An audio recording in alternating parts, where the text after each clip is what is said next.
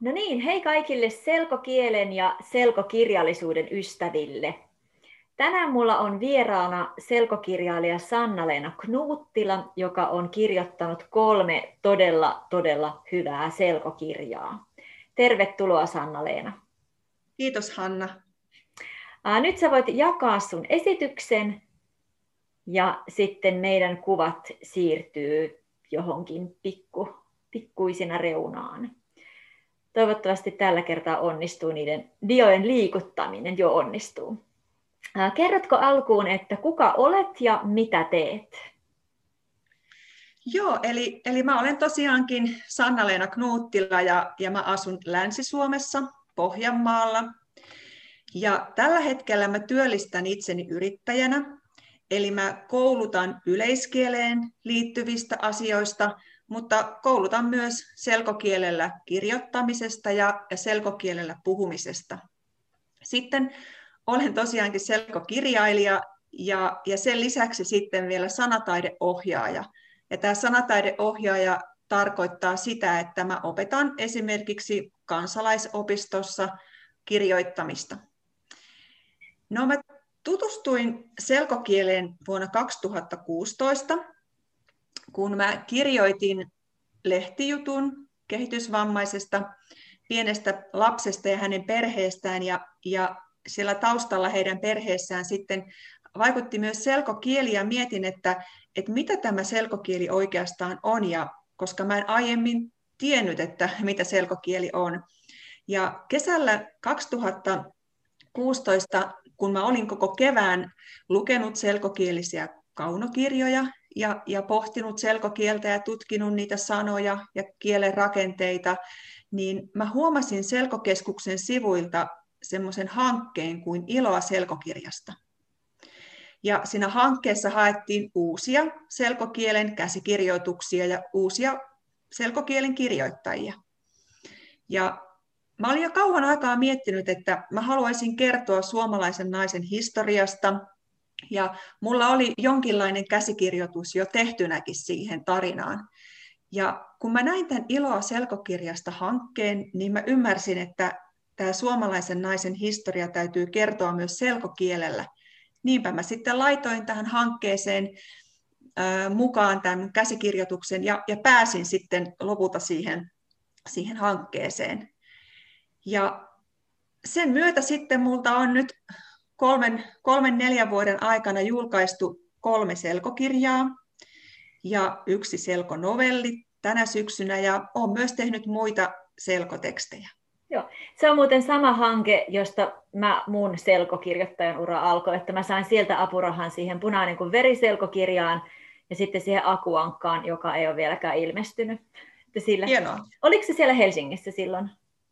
En ollut silloin siellä paikalla. Joo, eli em, ei tavattu siellä. Mutta... Ei tavattu siellä Joo. vielä silloin, vähän, mutta, vähän mutta myöhemmin, myöhemmin, sitten, myöhemmin sitten tavattiin. Ja aika hauskaa myöskin se, että me ollaan molemmat kotoisin Pohjanmaalta. Mm. Aivan, ja tähän väliin kerro se, että missä selkokirjoja myydään sinun kotikaupungissa?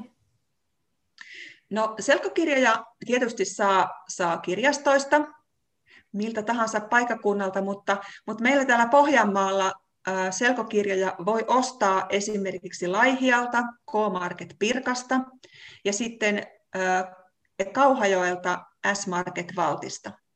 Se on ihan älyttömän hieno juttu. Se on tosi hienoa, että, että kauppiat suhtautuu tähän, tähän myöskin selkokirjallisuuteen niin suopeasti ja ymmärtää sen merkityksen. Joo. Kerrotko sitten tarkemmin, mitkä on ne kolme selkokirjaa, jotka sä oot kirjoittanut? No ensimmäinen selkokirja on tämä Ne lensivät tästä yli, ja se julkaistiin syksyllä 2017, ja tämä on nyt se kirja, jonka avulla pääsin siihen ä, Iloa selkokirjasta hankkeeseen. Ja tämä kirja kertoo tosiaankin talvisodan kotirintaman arjesta, suomalaisen naisen eli Hilkan kertomana. Tässä kirjassa Hilkka kirjoittaa päiväkirjaa, ja ne päiväkirjan luvut on sitten niitä, joiden myötä koostuu se suomalaisen naisen historia. Mitä, minkälaista naisten elämä talvisodan aikana oli siellä kotirintamalla. Ja tämä Hilkka on 19-vuotias ja hän asuu kotona maatilalla äidin kanssa.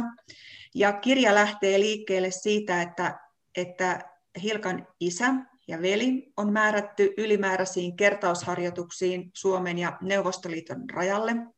Ja, ja sitten marraskuussa 1939 talvisota alkaa. Ja Hilkan, Hilkan elämä tietysti siellä maatilalla sodan syttymisen myötä muuttuu erilaiseksi kuin mitä se on ollut aiemmin. Pommikoneet lentää Hilkan kotipihan yli ja, ja jouluna ikkunoissa on pimennysverhot. Mutta tämä kirja on myös rakkaustarina. Tämä kertoo naapurin nuoresta miehestä Veikosta, joka on myös tietenkin määrätty sinne ylimääräisiin kertausharjoituksiin ja myöhemmin sitten siihen sotaan. Mutta mut tässä tarinassa myöskin on toivoa, toivoa ja rakkautta paremmasta huomisesta, paremmasta tulevaisuudesta sodasta huolimatta.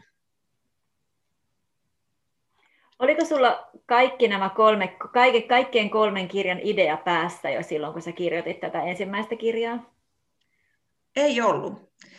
Mä lähdin kirjoittamaan vain, vain tosiaankin tästä talvisodan kotirintaman arjesta tämän Hilkan, Hilkan silmin. Ja, ja kun mä olin kirjoittanut tämän kirjan loppuun, niin mä, mä ymmärsin, että, että Hilkan tarinan täytyy jatkua. Mä halusin jatkaa sitä, mä halusin kertoa enemmän tästä toisen maailmansodan aikaisesta elämästä täällä Suomessa. Ja, ja jotenkin mulla tuli sellainen tunne, että mun on pakko kirjoittaa kirjoittaa tosiaankin tämä seuraava kirja.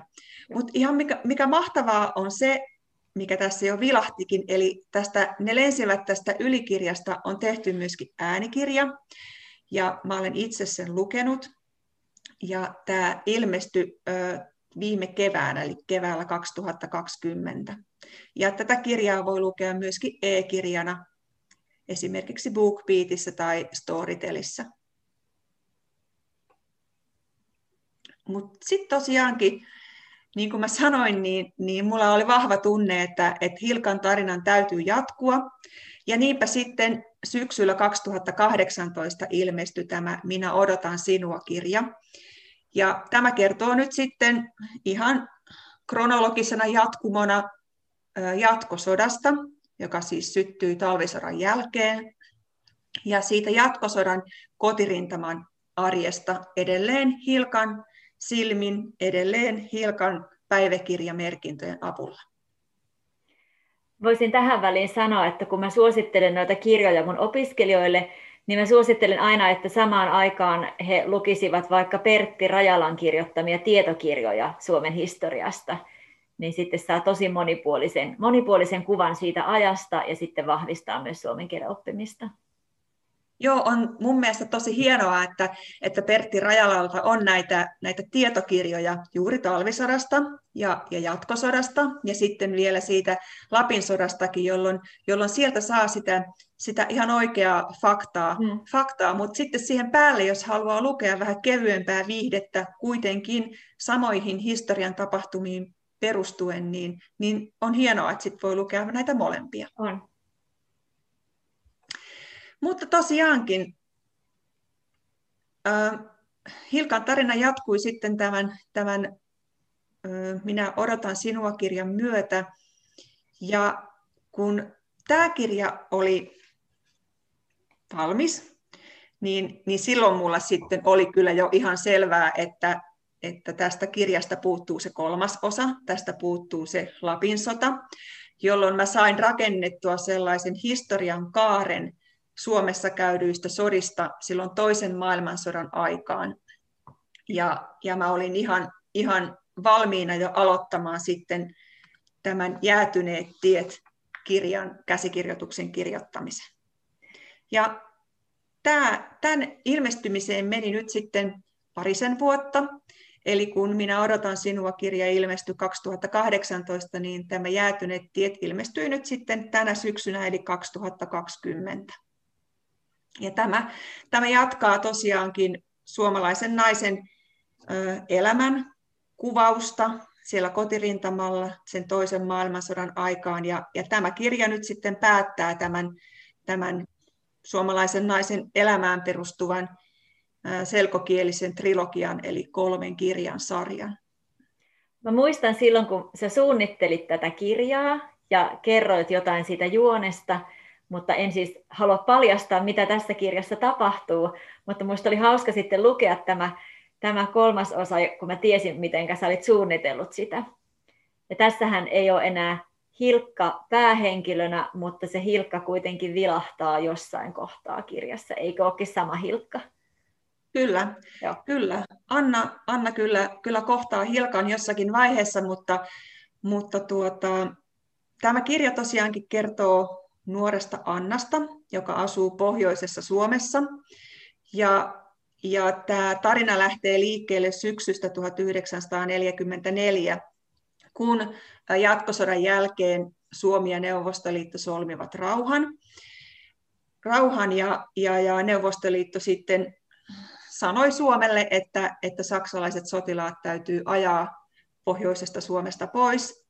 Ja, ja sitten tietysti pohjoisen Suomen asukkaat joutuivat lähtemään sinne evakkoon. Ja tämä on tosiaankin ihan kuvitteellinen eli fiktiivinen tarina siitä pohjoisen Suomen nuorten naisten evakkomatkasta ja sitten taas paluusta takaisin sinne kotiin pohjoiseen. Ja se paluumatka tapahtui sitten keväällä 1945. Oletko sä itse opiskellut historiaa vai mikä, mikä, niin kun, mikä sun tausta historian suhteen on? No, en ole itse opiskellut historiaa, olen, olen opiskellut ihan kirjallisuutta ja kirjoittamista ja, ja suomen kieltä, kieltäkin, mutta tuota, historia on aina kiinnostanut mua. Mua on kiinnostanut Suomen historia, mua on kiinnostanut henkilöhistoria ja tietysti mun omat isovanhemmat ovat eläneet talvisodan ja jatkosodan ja Lapin sodan aikana nuoruuttaansa ja, nuor- ja aikuisuuttaansa ja, ja sitä kautta heidän elämä on kiinnostanut mua ja se, ja se maailma silloin. Mutta nämä kirjat ei tietenkään ole heidän elämäkertansa, vaikka tietysti ovat vahvasti vaikuttaneet tuolla taustalla. Ja esimerkiksi mun isoäitini nimi oli Hilkka, mm. mutta, mutta kuitenkin tämä suomalaisen naisen historia on niin tärkeä ja kuitenkin siitä on niin vähän kirjoitettu. Ja varsinkaan selkokielellä suomalaisen naisen historiasta ei juurikaan ole kirjoitettu. Ja, ja sen takia mä koin, että, että koska tämä suomalaisen naisen historia ja elämä on niin arvokas ja niin tärkeä, niin se täytyy kirjoittaa selkokielellä, jotta me kaikki voidaan tutustua siihen ja jotta me kaikki voidaan lukea näitä historian tarinoita. Joo. Mutta summa summarum, tässä on nyt sitten tämä, tämä koko trilogia, mikä, mikä on nyt valmis ja, ja tämä historian kaari tässä nyt sitten. Onneksi olkoon. Kiitoksia. Kyllä no, oli vielä jotain muutakin, eikö ollut joo. tämän jälkeen nyt? Joo. No, tänä syksynä ilmestyi myös Reunakustantamolta tällainen kirja kuin Joulukalenteri Hotelli Sylvia. Ja tässä kirjassa on 20, 24 novellia, jotka on kirjoitettu yleiskielellä, paitsi yksi niistä, eli minun novellini, on kirjoitettu selkokielellä. Ja näitä joulukalentereita on julkaistu jo muistaakseni kuuden vuoden ajan. Ja nyt ensimmäistä kertaa tässä joulukalenterissa on selkokielinen novelli, mikä on mun mielestä äärimmäisen hienoa. Mm. Eli, eli tämä on tosiaankin hauska kirja siinä mielessä, että tämä on joulukalenteri. Eli ensimmäisen tarinan voi lukea joulukuun ensimmäinen päivä, sitten toisen tarinan joulukuun toinen päivä ja niin edelleen. Ja minun kirjoittaman selkotarinan voi lukea sitten joulukuun 15. päivä. Ja jouluaattona sitten kaikki novellit on, on luettuna. Onko tämä semmoinen, että se ilmestyy myös verkossa vai onko se vain paperikirja? Äh, käsittääkseni tämä on vain paperikirja. Joo, okay. Löytyy kyllä myöskin kirjastoista ja tietysti sitten kustantajan verkkosivuilta. Ja sitten mikä on myöskin itselleni tosi tärkeä elementti tässä kirjassa on se, että, että tällä kalenterilla tehdään hyvää. Eli tässä kirjassa, kun on 24 kirjoittajaa, koska jouluun on 24 päivää joulukuussa, niin kaikki tekijän palkkiot lahjoitetaan aina hyvän tekeväisyyteen joka vuosi. Ja me jokainen kirjoittaja saatiin ehdottaa omaa kohdetta, jolle nämä tekijänpalkkiot lahjoitetaan, ja sitten näistä ehdotuksista arvottiin se kohde. Ja tänä vuonna tämän joulukalenteri Hotelli Sylvian tekijän palkkiot lahjoitetaan Veikko ja Lahja Hurstin laupeuden työyhdistykselle. Joo. Eli siinäkin mielessä tämän kirjan joko lainaaminen tai ostaminen on, on tärkeää, sillä voi osallistua hyvän tekeväisyyden tekemiseen. Joo. Kuulostaa tosi mielenkiintoiselta. Hauska idea. Mm, on. Mä oon sanonut mun ystäville ja, ja tutuille, että kun muut availee suklaakalenteria, niin availe sinä joulukalenterikirjaa. Hyvä. Joo, kerrot, kerrotko vielä, että mitä kaikkea muuta teet sitten kirjoittamisen lisäksi, mikä liittyy kirjallisuuteen? Niin, olen tietysti ollut, ollut kertomassa selkokielestä monissa eri paikoissa ja, ja haluan olla kertomassa siitä, jotta mahdollisimman moni ihminen tietää, mitä selkokieli on, mitä selkokirjallisuus on. Ja tietysti kirjamessuilla, mistä tämä kuvakin tässä kertoo, Helsingin kirjamessuilta olen ollut puhumassa selkokielestä, selkokirjallisuudesta, myöskin Turun kirjamessuilla, Jyväskylän kirjamessuilla olen ollut. Sitten kirjastoissa ja, ja myöskin kouluissa olen ollut puhumassa ja, ja myöskin somesta.